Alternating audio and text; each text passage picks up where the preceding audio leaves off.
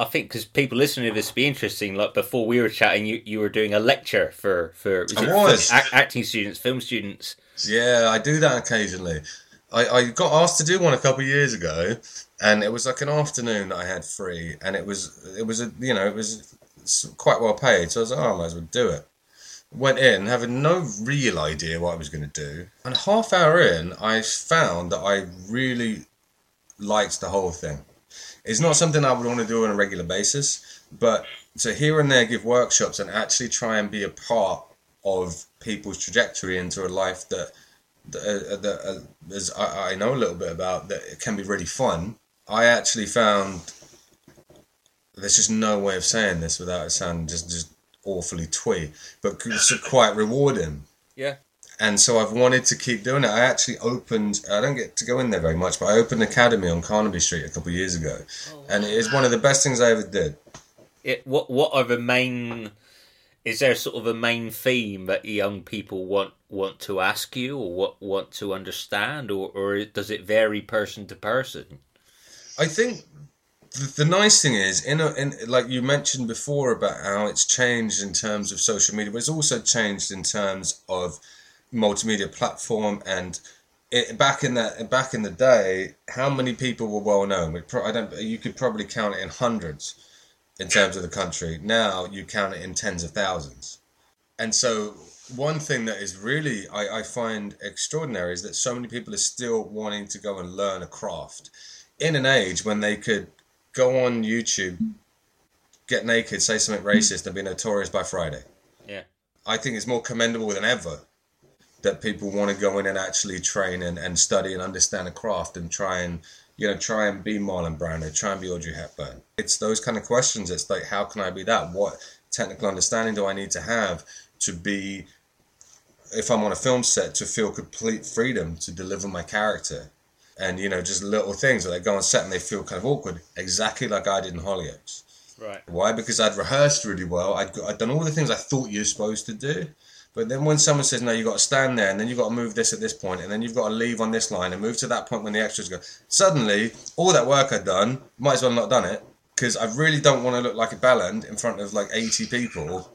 So all I care about is moving to the right place at the right time, and the performance goes whoosh. And so we discussed those types of things. Yeah. I mean, let's go back. The thing Ben was saying he wished he'd stuck up for himself more is when Paul Marquess came in and said, we're going to make some changes, you're going to go. He wished he'd stood up for himself and said, give me more, give me a chance, Yeah, well, fair enough. How did it happen? Because I'll say it, I felt they criminally underused you in your second half of your time. I remember this. I remember this. There was a reason for that. So, and there was some laughing. I can visually remember having a conversation with Stephen Hartley, because he had somehow got an Information Act. I wonder if he remembers this Information Act to tell me what the next 6 month storylines were going to be, and we had just started like the first step of it, and the storyline was going to be that Mark Burdis was going to be caught by one of these criminal gangs, and they were going to start sending pieces of him to the station. Shit. And Steve was going to have to hide it from me. And so then Steve came up with this sort of skit, imagining him just having to hide a head in his jacket as he walks past me in the corridor. That kind of stuff. And so that was going to be like a real headline theme for a bunch of months. Yeah. So they calmed me down leading into that. Right. Okay. And then Paul Marquess came in at the beginning of that and decided he didn't want to do it. That was my irritation of the timing of the leaving. I was very, very set on the 2 years.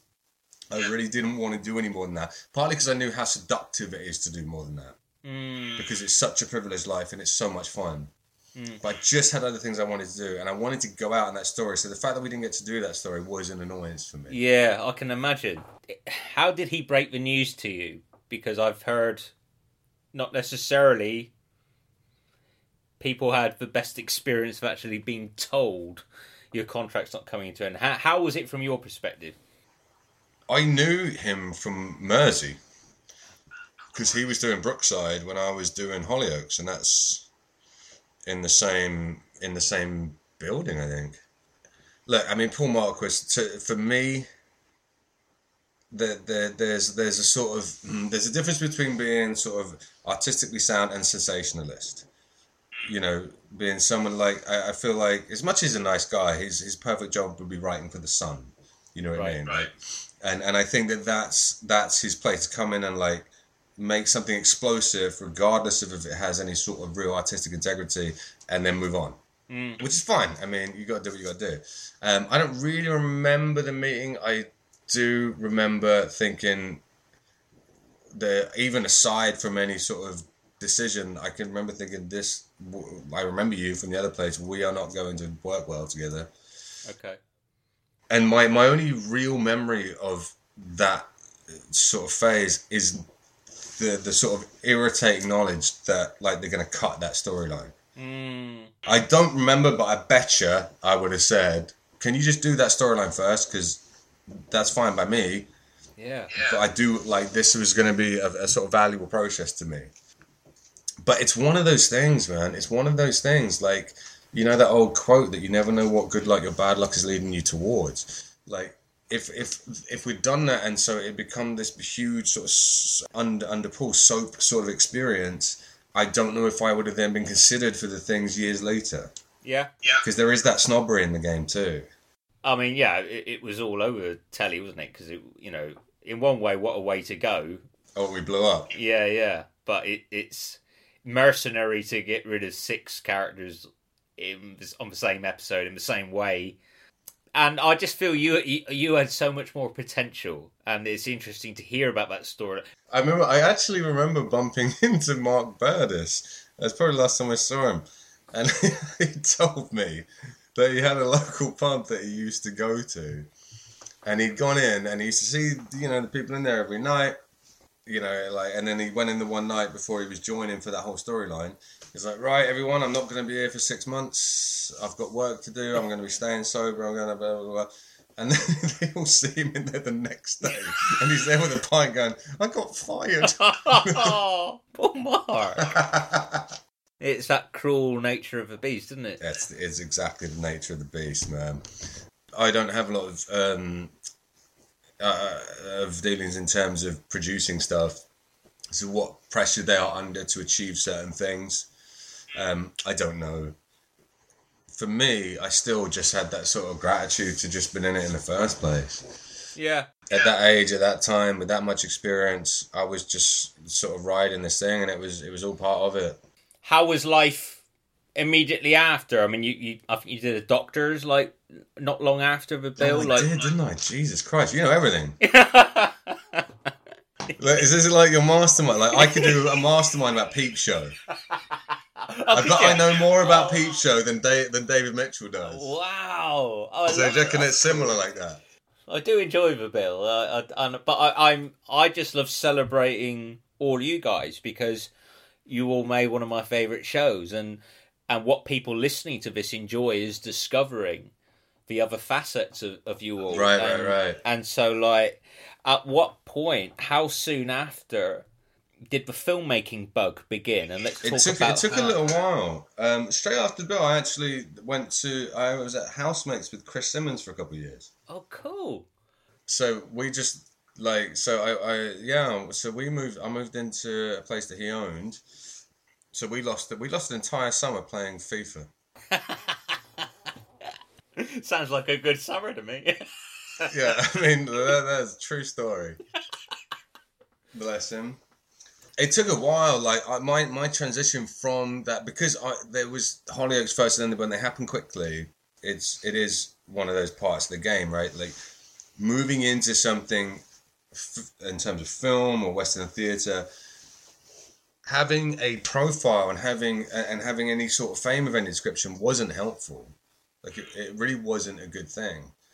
In as much as you've been pigeonholed into that thing. They talk about typecasting. I think if your big problem is being typecast, you're probably doing all right.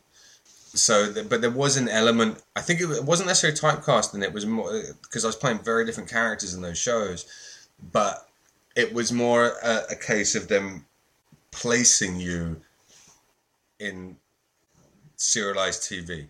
Right. And so it took a little while. It took a little while. I didn't make a film myself for 5-6 years. And I didn't really start appearing in feature films myself until for about 2 years after I left. Right. Okay.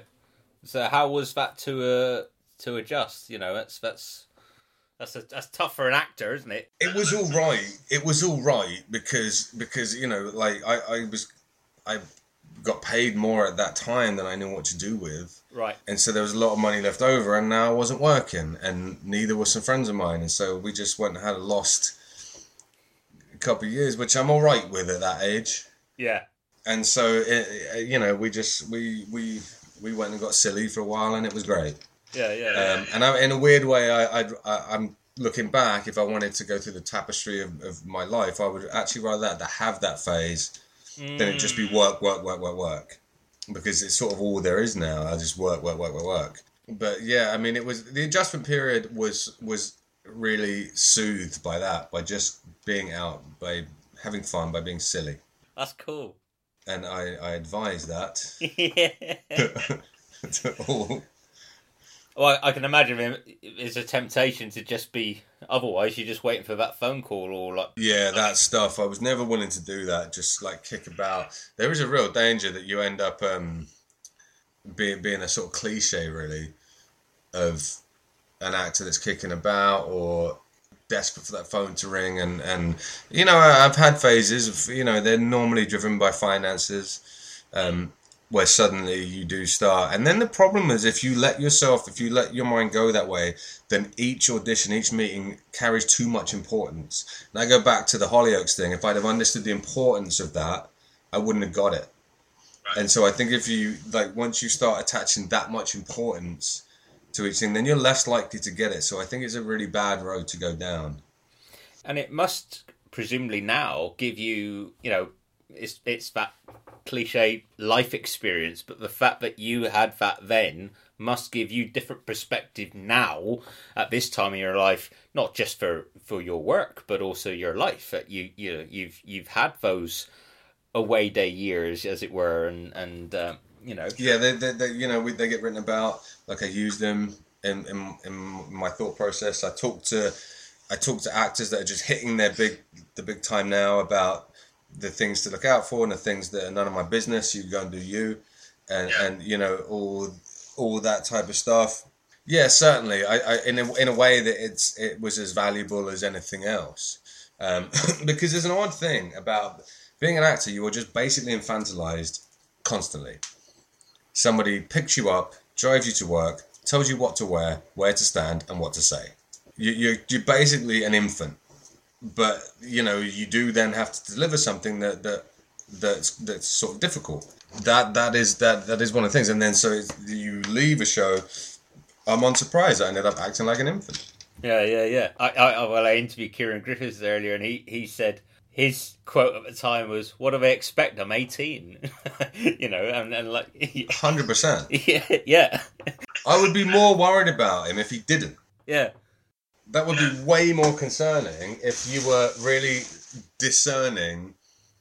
And I don't know, like, I have such unpopular opinions on this type of stuff. But I read recently that in London now, somewhere in the region of 30% of 18 to 30 year olds don't drink. And I'm so sure that that's good somehow, but I don't like it. Like, I don't like it. Come on. Yeah. Look, I'd like, oh man, it worries me all that. I don't know where the world's going. It's funny talking to you about that time. I haven't really thought about that phase for a while, but yeah, it was a magic time. It really was. I mean, there's artistic elements of the show that I would change. You know, there's some of it I think was better than it gets respect for, because it's seen as just a day-to-day TV show and just another one. And there's other parts of it which I didn't like so much.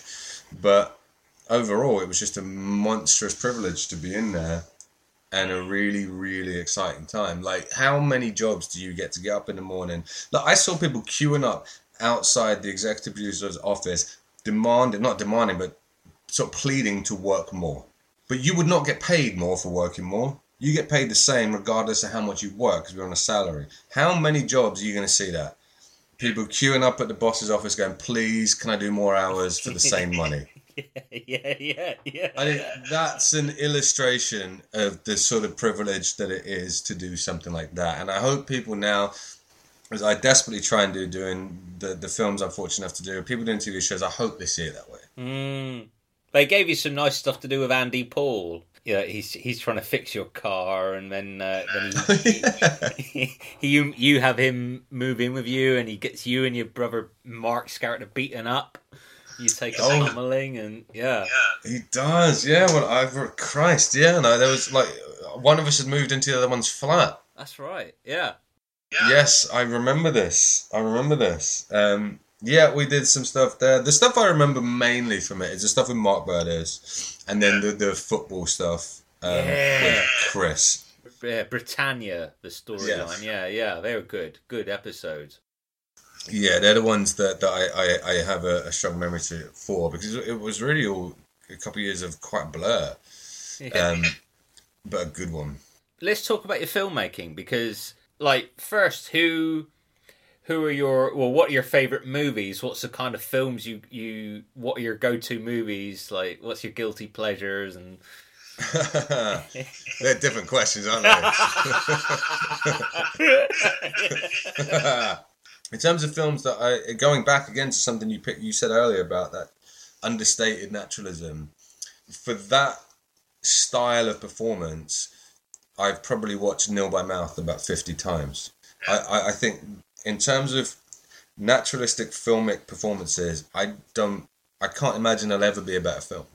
I think the subtleties that go on in that film, Kathy Burke is extraordinary, Ray Winston's brilliant, Charlie Creed-Miles is amazing, Steve Sweeney, Layla, all of them, Jamie, they're just all brilliant. And it's the little subtleties that Gary Oldman adds as a director, little things like the way he shoots. One of them seeing what's going on in the laundrette where they're drinking beer, shoots through bodies exactly as I would have seen it. Yeah, you won't want to go in because it looks a bit shady, but that's sort of how you see it. It's so brilliantly shot, and the performances, and it's just so. I absolutely, with all my heart, love that film, both as a viewer and just as a punter, and also as someone who's in that craft. I think it stands alone. But many others. I watched a French movie called Blue is the Warmest Colour recently, which I fell in love with. Cinematographically, I just think that's something to aspire to. It's gorgeously done. My favourite director is probably Scorsese. So, yeah, I don't know. Similarly, as being like sort of non-joiner, I'm not sure if I aspire in that sense to any of those, but I certainly have a huge respect for the sort of work that Scorsese is capable of putting out. I mean, it's genuine movie magic, right? It's just brilliant. So yeah, I guess watching all of those guys put me on the path of wanting to. And like every actor in the world, you stand there doing a scene, and there's a little bit of you that wants to tell everyone else how they should be doing it. Yeah. And you know you're not allowed. Yeah. And so yeah.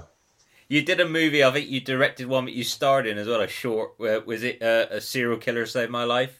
Oh, that was one. The first one I did actually that I did for the BFI was called Daisy's Last Stand. Oh yeah. Have you seen that? Was that? So that I wrote and directed. That was the first one. That's what got me into it. Was that one? And that won awards, didn't it? That did well. That did. Yeah, that did. That did. That was very fortunate way that one went. But that was that film that got me into it. It was the process of doing it and process of going, okay, well, it's all on me. If these ideas and this structure is amazing, it's on me. If it's absolutely shocking, it's on me. And in a sort of slightly masochistic way, I quite liked that. Mm. Like that sense of going, this is a quite an all or nothing situation. It's a short film, so it can only be so much of a success or a disaster. But it feels big when you're in it. Yeah. And so that, and the process of doing it just, again, it made a lot of sense to me, and I liked it. And it sort of went from there. We were this summer going to be off to India to direct a feature film I was going to have to India to direct a feature film in Britain, but obviously things have changed. We'll see what happens. What's that about? It's a film I wrote about a sort of escape movie about honour killings. So very dark but gorgeous, hopefully. Yeah. and a subject I've read a lot about, and I think is horrific. There's far bigger things going on right now than whether I can or can't make a film. But in my own little life, that's the thing that was going to be happening. Yeah, and you did one called Lighter of It, and you got Jeff Stewart in it. Yeah, we got Jeff in. Yeah, we did. We did. Jeff's one of them. I didn't really stay in contact with many people. I stayed in contact with Jeff for a good while, though. He's a good lad, Jeff. He's an interesting character. Yeah, and an underrated actor, I think. He's a very clever guy, and there's a lot more to him than just Reg. I've seen him in other stuff where he's a genius as Reg. I think he's phenomenal as Reg. Yeah. And you could argue that in the bill, he is... I mean, I know there are some phenomenal actors in that show, like Trudy Goodwin's a tremendous actor. Mark Wingate, similarly. But Jeff, you could argue is the one that really created a relatable character that was completely separate to himself in every aspect. Every police function we go and do, every time you admit anyone, they'd always say things like, "Oh, every station's got a reg." Yeah, I remember that being a phrase that I heard from lots of different people, and I thought that was commendable. And he did it without being sort of theatrical and glib. He was truthful to the person he was playing. Yeah, he never did it for effect, and so I agree. I think he's an underrated actor, exactly that. And what was it like working with him again and for Lighter? He was playing a college professor. They wanted this sort of mad college professor. So Lighter was one that I was hired in to direct in very strange circumstances. They'd seen Daisy, the one I was talking about, and approached me to direct this feature film. And I agreed to it because the concept was brilliant. And then I got the scripts. I was like, this needs work. And then there's a big rush to get the script into shape before production starts. And I wasn't contractually allowed to recast a couple of the leads that they had in. They were Bollywood guys, but I was allowed to bring in certain actors for other supporting roles. And so when I saw a mad professor, I was like, who are you going to call? They're like, that's the one. And he was great. He was great like he always is. Oh, wow. I love it. He was. He really was, yeah. How does it make you feel that the Bill, 20 years on, is still following you around? And like, you know, the repeats are sort of, I suppose, every year. Riley's back on the box. So how's your relationship been with the Bill and the fans and that, you know, this part of your life? I didn't really, I was not... You know, I heard you were saying earlier, and I heard that in the podcast where you were talking to Ben about if there had been Facebook and Instagram and all that kind of stuff, it's really unlucky that it wasn't there then. I'm completely the other way. I think we were incredibly fortunate that it wasn't there, because I think if it was there, then we would have gone straight into Big Brother. We would have gone straight into, and the seduction of that stuff is so big that it would have been hard to steer away from, and then I would have gone straight down a trajectory of all the things I don't want and never did want. Even if it means hardship along the way to get to somewhere else. And so a relationship with the fans and all that kind of stuff, I tried to sort of stay polite and stay responsive, but I didn't want to do the you know, where you do the celebrity shows and all that sort of stuff. I didn't do any of them. I love the fact that people did. I'm sure it's great fun, but it wasn't the road that I was really up for taking. In terms of how do I feel that it's still going, it's still alive, I think it's great. I have nothing but affection for that. I have more affection for the show and the fans than they have for me. Put it that way. No, nonsense. I promise you, the Bill Ultras were not fans of us. They didn't like us. But they were right. They were absolutely right. I completely understood why, but I certainly have an affection for them and for that time and real, nothing but gratitude. You know, to be 22, 23, jump in your car, drive, you know. If that follows you around for 20 years, I'm all right with that. Yeah. That's gorgeous. Well, I'm full of gratitude to you for giving me your time and being such a brilliant interviewee. And I look forward to us actually getting to hang out and having a pint, because that would be... I know, really... we could do it like non-digitally. Yeah. That would be great fun. It's just not the same, is it? No. But I've really enjoyed this, so it's been fab. I'm so grateful for your time, Gary. Thank you ever so much for asking me. Oh, thank you for saying yes. I'm delighted. It's been over an hour already. Yeah. You'll have a two-parter. I didn't even ask you what those... I wanted to know what those figures were in the background. Oh, yeah, Doctor Who. Is that what... all of them? Yeah, all these, yeah, Doctor Who. Is Raji in there? No. You've avoided buying it. It's 15 years today that Doctor Who came back, which is extraordinary, yeah. No. This is Michael Bean. He's my favourite actor from The Terminator. Wow. Hey, The Terminator is one of the greatest films. Absolutely. First, and like it bugs me when people say the second one was better. Oh, first is absolutely. That's brilliant. It's a love story. There was this. I've referred to this a couple of times when at the, you know, like when you give you're giving out an award at the Oscar, you go up, you make a little joke, and then you give out the award. Schwarzenegger went up and made a joke about James Cameron. I think he was just referring to the nominees. And he said, oh, and as you know, I made a little art house film once called Terminator. I think that's a sort of misplaced joke, because I think there's a lot about the Terminator that is art house. Yeah. And sort of brilliantly artistic and really dark. Mm. Yeah, I saw an amazing documentary on it when the very last shot, after the Terminator's been crushed, they forgot to film the eye turning off because they were like, well, we need to show the thing's finished.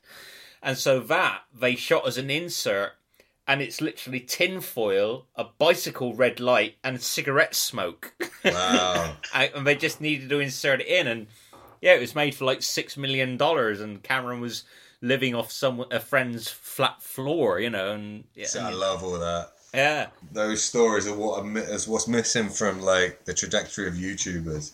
Yeah, those stories. Yeah, top two movies: Terminator, the first one, and Rocky, the first one, which again had that rags to riches story for Stallone and made on $1 million. And we're in danger of talking for like 9 hours. Yeah. This is true. We should say because I go straight into how artistically underrated I think Rocky is. Yeah. Oh, yeah. First one. Yes. Yeah. That's my Christmas Eve movie watch, that is. Yeah.